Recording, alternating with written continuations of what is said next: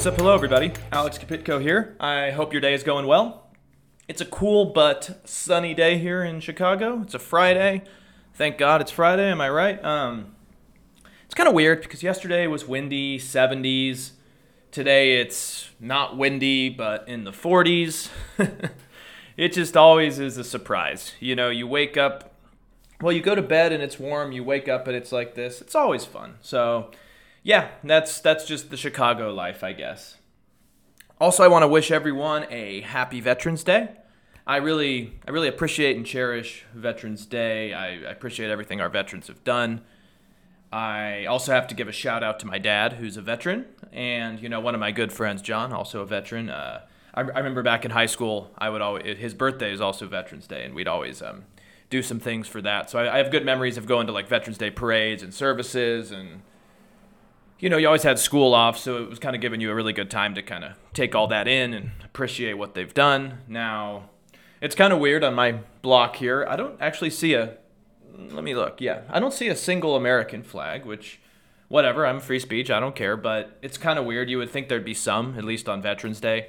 But I'm in one of those parts of the country where you do see more Ukrainian flags out than American flags. You see, you know, the LGBTQ flag, but the American flag's not very common around here, and if you do see it, it's usually on like a Trump stickered truck or something. So, but yeah, I was hoping I'd see a few flags out for um, for Veterans Day, but whatever. Anyways, uh, today I do want to talk about Ron DeSantis, or as Trump calls him, Ron DeSanctimonious, which really doesn't flow off the tongue. It's kind of a shitty name that Trump gave him, because Trump's usually like kind of better with giving these names. But anyways, I also want to talk about Trump a little bit and why Florida went so red, and maybe if it's kind of a, a warning call to the Democrats. I also want to touch on some of the madness still happening in Maricopa County. Still, I think they must have like one guy counting all these ballots because it's definitely taking longer than a lot of other states. And then I want to talk about a troubling report out of Russia about them testing torpedoes that could be armed with nuclear weapons. They haven't been tested yet, but there's reports they were preparing for it, so never great. And then I just also also want to touch on these new revelations about the basically about the relationship between Iran and Russia and what those implications could be. Before I get into these topics, I did just want to start with some bad news that was kind of breaking last night. That's when I saw it. It's uh, involving Biden's student loan forgiveness plan. Bad news for some, not bad news for others. Apparently, a judge, I believe it was a judge in Texas, struck down Biden's student loan forgiveness plan and the Biden administration and the White House have now stopped taking applications. I, I remember back in mid-October, I submitted an application because I, you know, have some loans, and I was like, ah, well, if they're gonna have it, I might as well take advantage of it. But uh, yeah, might not be, might not be happening. Now, I think a lot of people, myself included, over the summer thought that this was going to be struck down or at least stalled due to kind of the rationale used to put out this.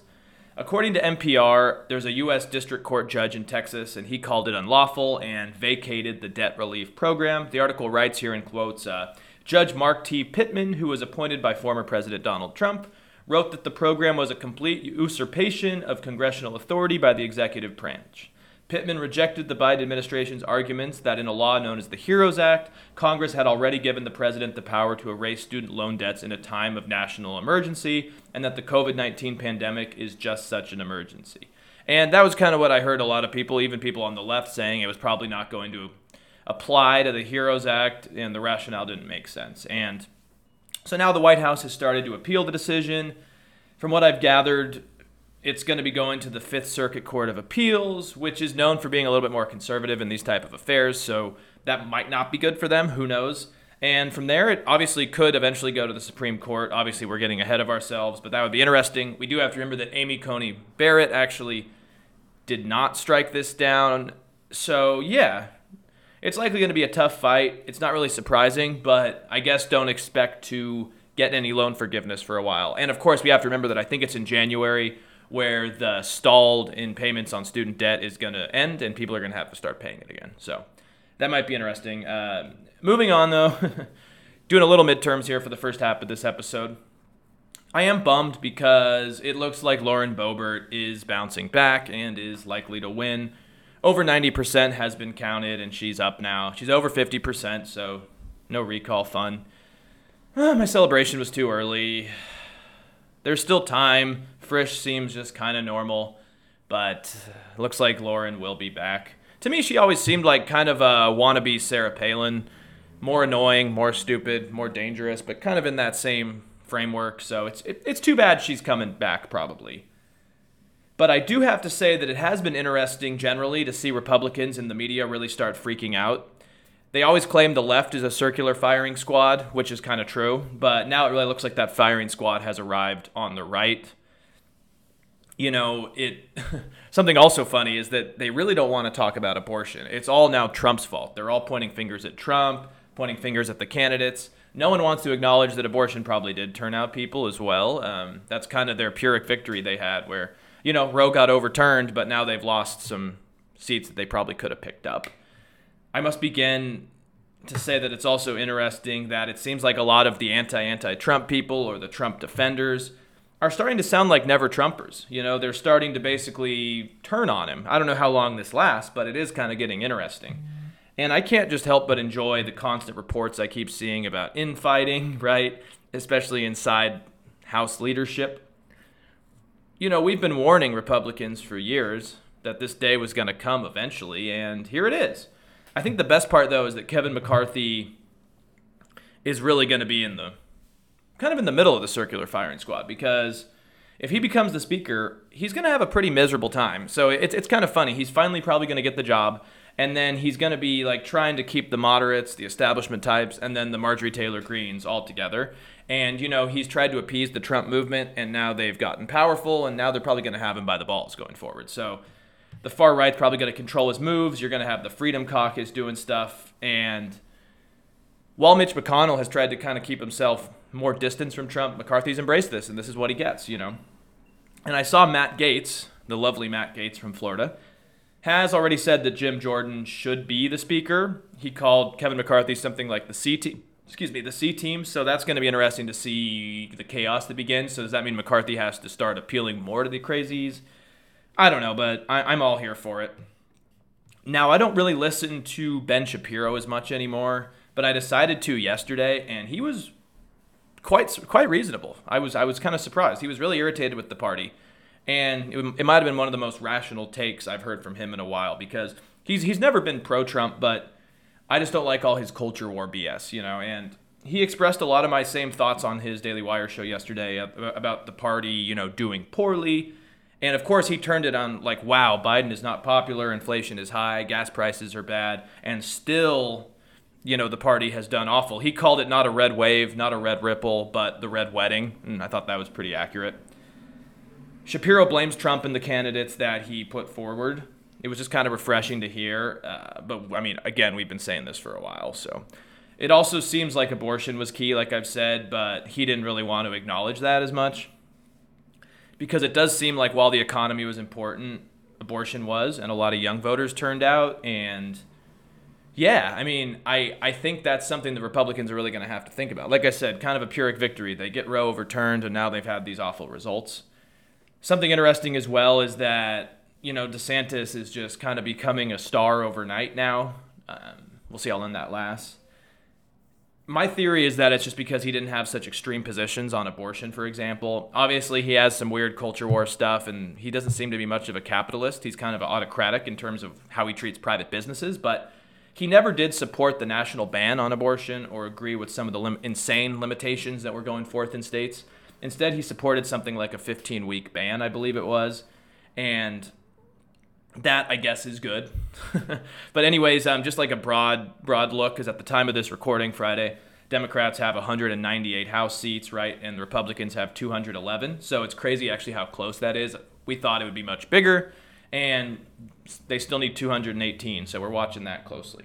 Now, before we get on to what I want to talk about with Ron DeSantis and Florida and all that fun, there's something interesting that I've seen some people bring up, and I think it's a really astute point. And it's basically that for the last, what, two, three years, Republicans have emphasized fraudulent mail in voting, and they've kind of encouraged their voters to vote on the day of, to wait in line and actually vote at the polling location, right? And there's a kind of kind of tragic irony there, or just kind of the fact that it sort of backfired. Because, for example, Reno, Nevada, where a lot of my family is, there was kind of a freak snowstorm that happened on election day. And let's be honest, if there's long waits and there's awful weather, you probably don't want to wait. And so that might actually discourage turnout.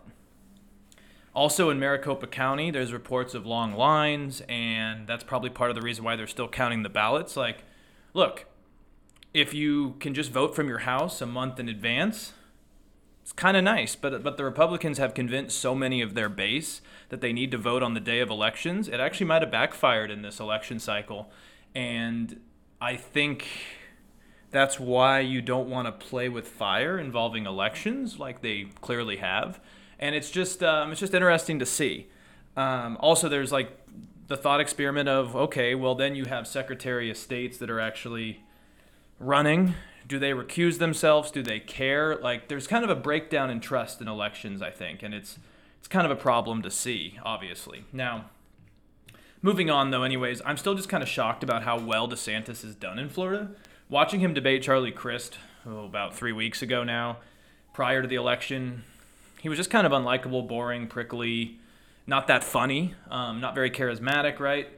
but it's, it seems like he's definitely warming up to his own kind of personality and he's doing great, right? So in 2018, he won by about half of a percentage point, and this time he won by almost 20 points, like 19.2 or something. And that's insane to me. I mean, that must mean that some people who voted Democratic in uh, in what 2018 for for uh, Gillum, the Democratic nominee, must have switched over and voted for DeSantis because 0.4% to almost 20% is a huge gain. So that must mean that some Democrats turned. Michael Moynihan, who's kind of a libertarian leading commentator that I follow, he said, I think it was a few days ago, that he went to cover some DeSantis events and rallies in Florida. And he just discussed how the guy really does have a following. He's really a rock star. He also mentioned that DeSantis was starting to loosen up a bit and was becoming more comfortable with crowds and whatnot. And he did have some funny jokes. Like, I don't know if he will ever be quite as charismatic or entertaining as Trump, but it did seem like he was doing well. I, I think I was telling my dad this last night. Yeah, I was telling my dad this last night. Um, I think DeSantis is a bit of an ass. Like, he doesn't seem like a very likable guy to me. And I don't like his culture war issues. I think he's overblown the teaching of history in schools. He's overblown the transgender issues in schools. He's overblown, you know, the don't say gay stuff. I also don't like what he's done with being a kind of authoritarian with private companies like Disney or the cruise lines.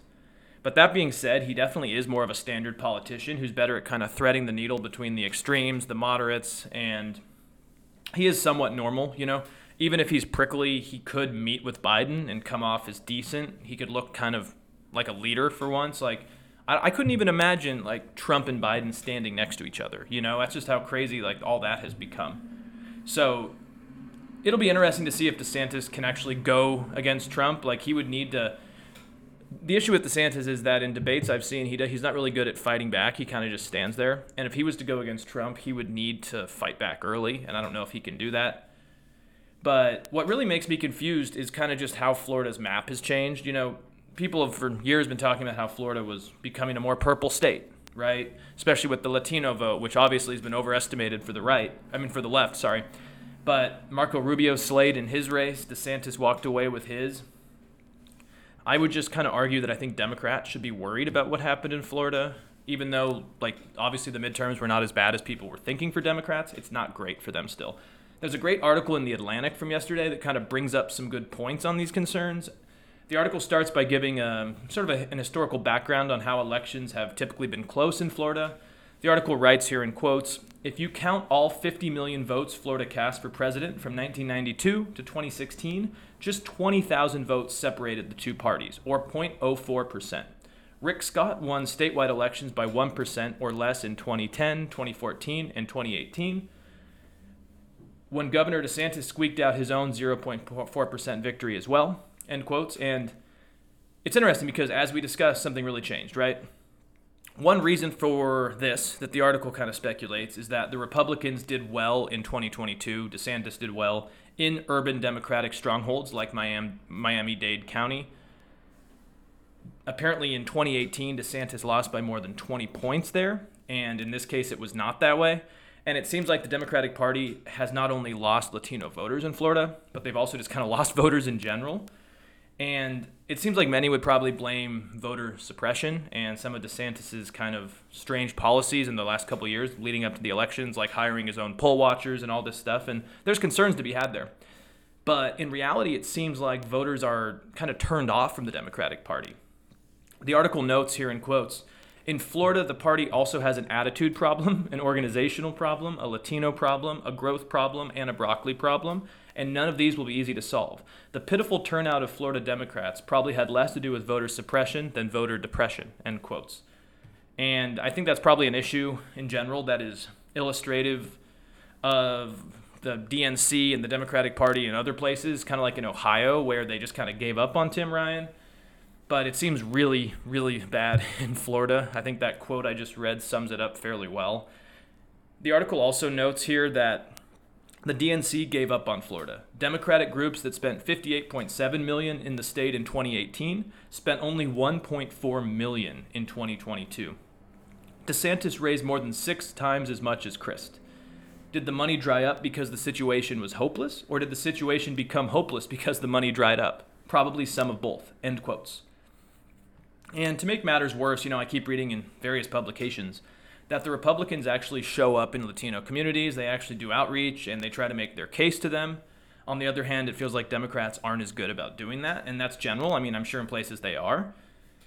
I think another problem that is not great, though, but it, it's very prevalent in Florida, is that there is a lot of um, misinformation that's focused on, focused towards, I guess would be a better way to say it, focused towards Latino voters and it's about Democrats, it's about vaccines, it's about COVID, and it's gotten worse over the years. But I, I think I was reading in The Economist and, and actually in CNN a few days ago that there's messages and radio shows run by Latinos who are on the right, and they claim all Democrats are socialist, communist, Marxist. It seems like the Democrats aren't doing a good job of combating those misinformed narratives. And, you know, you have a lot of people that have fled communist or leftist countries that don't like that message, even if it's wrong. So ultimately, it's interesting to see what's happening in Florida because it really does seem like, generally speaking, the state has gone much more red than people were expecting. I I think that I think that if I was a Republican strategist, I would want to kind of really follow how DeSantis has done this and try to make that nationwide, especially after, you know, two days ago what happened. But of course, they've distanced themselves from Trump now. I don't know if that will last. I do. Sorry, we got a loud vehicle. I do wonder, though, on a side note, if Trump actually announces still next week. Because there's reports I saw this morning on the news that the family, the Trump family that is, is very divided over Trump running again. And maybe the announcement's a bad time following the results of the midterms. I'm sure there's a lot of people in the GOP that are like, hey man, please don't please don't announce this right now. We don't need this. We'll just have to see. But of course Trump is a narcissist, and so I doubt he will care about the midterms because in his head, it's not his fault, of course. Um, probably he thinks there weren't enough Trumpers on the ballot, stuff like that. So I bet he still does announce, but it's going to be just interesting to see all this circular firing squad stuff, all the all the mud throwing at each other. It's going to be interesting to see.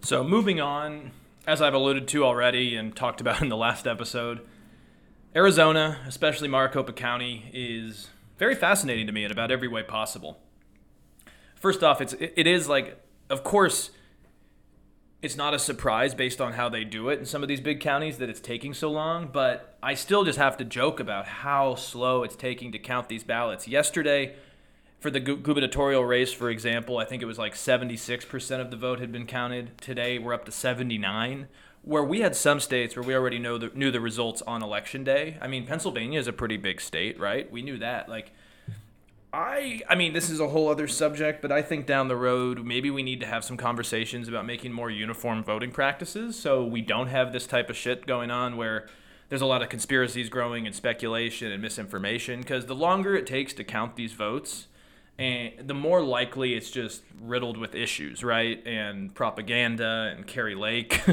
um, so yeah. So as of now, 79% of the vote has been counted in Arizona. Hobbs is still barely winning. At the time of this recording, she has 50.7% of the vote to Kari Lake's 49.3. So it's kind of wild. It's still that close. I could still see Lake winning this, to be honest. Now Blake Masters, I think it's it's over for him. Thank God Mark Finchem, the Secretary of State, also is not going to win. So I guess like the silver lining is say Kari Lake wins, at least she would have a Secretary of State who's a Democrat who would kind of keep her in check. Like I hope it doesn't come to that, but at least we don't have like Kari Lake and Mark Finchem because then I think Arizona would be screwed. But like I said, Kari Lake's already starting to stop the steal lies and conspiracies just because I mean it's taking so long that there's time to speculate like that, you know. You would think Arizona would have tried to get all this together after all the 2020 chaos, but I, I think there's been so many counts and so much fear mongering and chaos that it's just kind of a nightmare. the Hill reports that the two candidates are separated in a too close to call race. Hundreds of thousands of votes are yet to be counted, right? We probably won't know, I'm assuming, until Monday. I hope, like you would you would think. I mean, these people are working hard, so I hope they don't get threats. I'm sure they will. Kari Lake's pretty much made fun of them and said it's slow and they're trying to slow down the process. I don't think that's it. People are working hard. Gates, who, who is part of the county's counting, um, I think he directs it. He was on CNN calling them out about that. But the Hill article from this morning, or I know it was from last night, sorry, notes and quotes here that the vast majority of Arizona's 15 counties have yet to report some of their votes.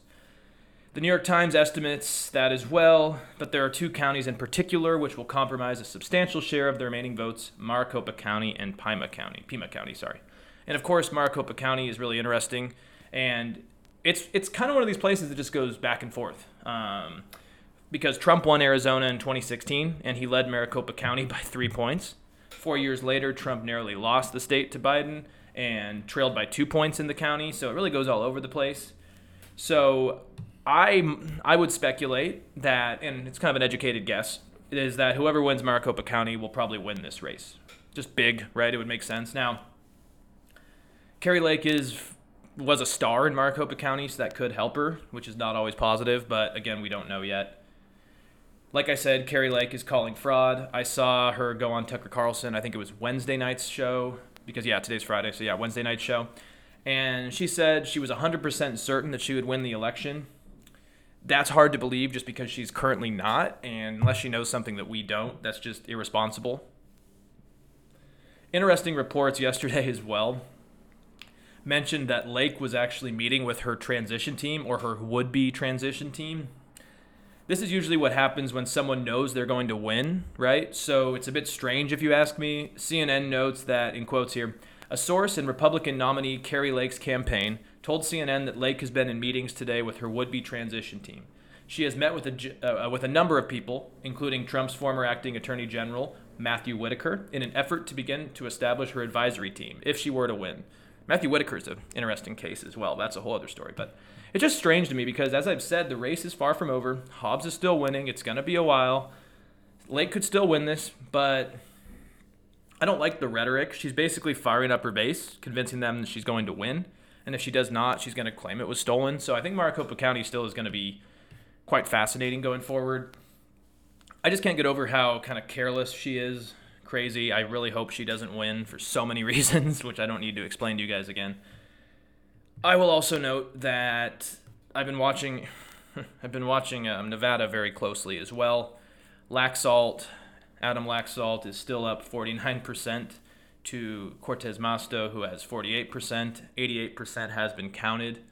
This is going to be interesting. Right now, this looks almost runoff territory, though from everything I've read, it does not seem like people are actually expecting this to be a runoff. Again, who knows? Like, who knows is all I can really say right now. Um, also, Lombardo looks like he is going to beat Sisolak for governor of Nevada.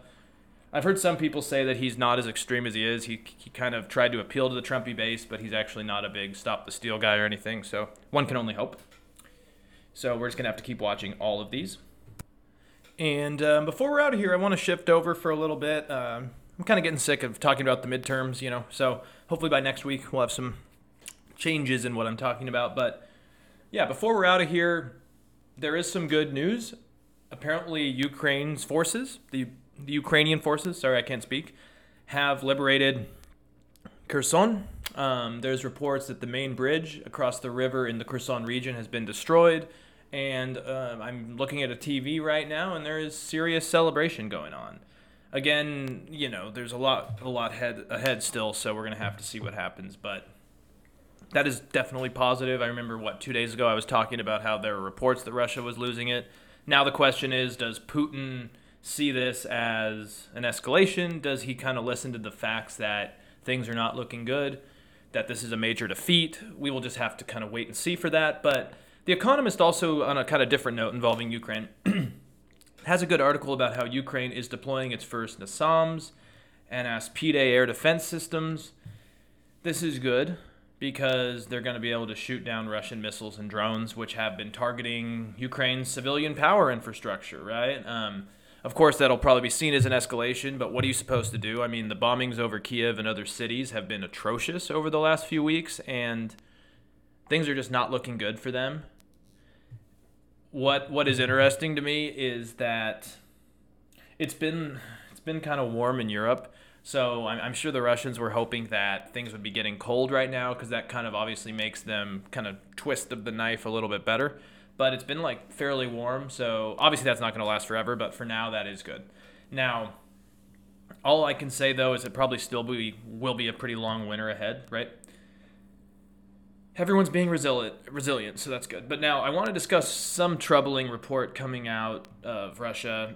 There's reports from news outlets in both the UK and the United States that have reported that the US intelligence officials have detected Russia trying to test torpedoes that could be nuclear powered or even armed with nuclear weapons. I am not a military weapons expert, believe me, but from what I've gathered, this is the Poseidon torpedo, and it's on the Belgorod, which is a cruise missile submarine modified for basically special operations. And it's been able, and the Belgorod has been able to launch unmanned under, underwater vehicles, including the Poseidon torpedo. And I read up on this torpedo. It's a nuclear-powered unmanned underwater vehicle capable of carrying both conventional and nuclear munitions. Its nuclear propulsion system gives the Poseidon virtually limitless range, which is terrifying. I don't like the term limitless range when I'm talking about warheads, but, anyways. Apparently, from what I've gathered, it would be able to destroy, you know, a pretty big piece of land if it was properly used and equipped, so that's never great. Apparently, these tests have been going, on over the last few weeks, and they were observed leaving the testing area in the Arctic Sea over the last week. That's test kind of north of Russia where the Arctic Sea is, where Russia has a lot of activity going on, I guess you could say. Now, some good news, though, is that the intelligence officials have confirmed that these submarines actually left without conducting these tests.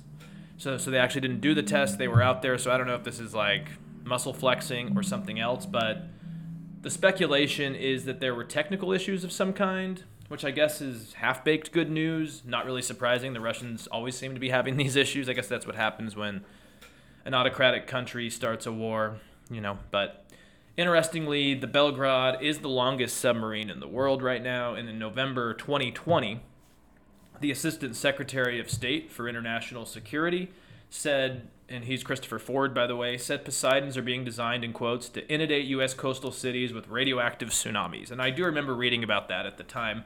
Another few words I don't like to see in a sentence is radioactive tsunamis. That's, again, something else I don't like to see, but. Also, a U.S. Congressional Research Service report, the CRS, as it's called, uh, reported this year, so I think it was back in April, that Poseidons are mainly retaliatory torpedoes, so that's meant that they're supposed to hit back on an enemy if there's a nuclear strike. Now, I'm just speculating because we don't know enough right now. Everything's kind of shoddy. But I think there's kind of two possibilities here. The pandemic did delay Putin's forces from testing this technology, I was reading. So maybe they're just flexing and testing. That's definitely a possibility, and they're not actually planning on using it.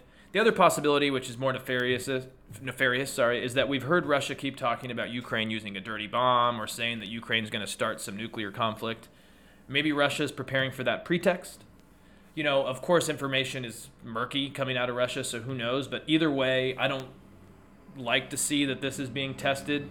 The technology on it and the size of this vehicle, the Belgorod, is not great. So, yeah, we'll have to keep everyone up on that staying on weapons and the war in Ukraine, though, there's also there's also some other troubling reports that link Russia and Iran since day one of the invasion. I know some people have thought Iran's kind of got involved later. That does not seem to be the case.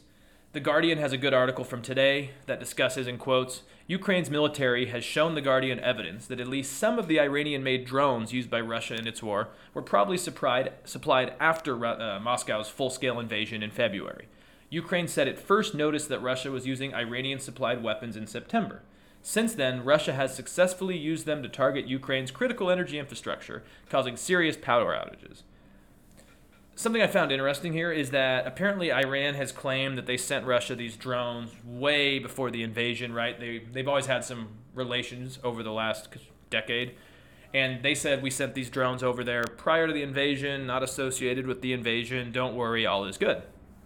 But this article brings up that there's one problem with that narrative. And it's that Ukrainian officials have recently dismantled the Mohajer 6, which is the Iranian spy drone, and the manufacturing date was February 2022, after the invasion, in fact. And so this complicates things. It's troubling because if this is all true, there's really some serious implications in Iran's involvement. Again, it's interesting that Saudi Arabia, you know, as we've discussed before, has been kind of working with Russia. Russia, geez, I keep saying Russia. Keep working with Russia to control the oil reserves right now. Iran and Saudi Arabia are enemies, so this could complicate things. And to go further, Western officials told CNN that Russia was planning to buy Iranian ballistic missiles, also not great. And interestingly, about nine hours ago, Reuters put out an article that discusses how Iran says it's built hypersonic ballistic missiles. And there's a commander, I'm going to hopefully not butcher his name, Amir Ali Hajizad of the Revolutionary Guard, and he said in quotes here, this missile has a high speed and can maneuver in and out of the atmosphere. It will target the enemy's advanced anti missile systems and is a big generational leap in the field of missiles. Now, I should add that there are no reports of the tests at this time, but I don't like the escalation. I don't like that Russia wants these. You know, and sorry, we got a vehicle. Um, unfortunately, what what more is disappointing here is that is Iran being pushed closer to Russia because we pulled out of the Iran nuclear deal, or have they always been lying to us and the conservatives were right? and Israel was right. Maybe a little bit of both, but unfortunately, what it looks like now is that with this relationship with Russia and also with the unrest going on right now in, in Iran, it seems like they're cracking down on civil rights and they're getting closer with Russia. And it might be really hard for us to have any good relationships with Iran right now, especially with this current regime and especially with what they're doing in Ukraine. So that's kind of a disappointing factor in this anyways, we're gonna have to keep watching. Again, it's great to see that uh, Kherson seems to be liberated. Again, I'm not gonna celebrate too much yet, but that is always good to see. Lastly, I'll just add before we're out of here. Apparently, apparently Chappelle's supposed to be on SNL this week. Dave Chappelle, who I find funny, I, I think he's it's a little bit overblown. A lot of people have complex views he's not perfect. I don't think everything he said is right, but apparently he's supposed to be on SNL this week, and there's claims that writers are going to boycott his appearance. SNL hasn't been funny for years. It would be great if he's on there, but you know the show just is too fragile. I I, th- I watched some of it with my mom a few weeks ago. Um, we watched I think the Halloween episode, and just wasn't funny. It's like they're afraid to do anything funny. They're afraid to be bold, controversial, and it just kind of ends with just silly bullshit. And of course, they'd be afraid to bring Chappelle on. I mean, and yeah, he hasn't said always the best things, but sometimes you have to be willing to let people on like that. And uh, yeah, SNL is definitely past its prime for sure. And it's just funny that this is the big story that I've seen all morning on CNN is they're just ranting about this. So, anyways, I'll be back next week. I might be putting out a special episode about the World Cup and why it's atrocious that uh, the Qatar Qatar is uh, hosting it.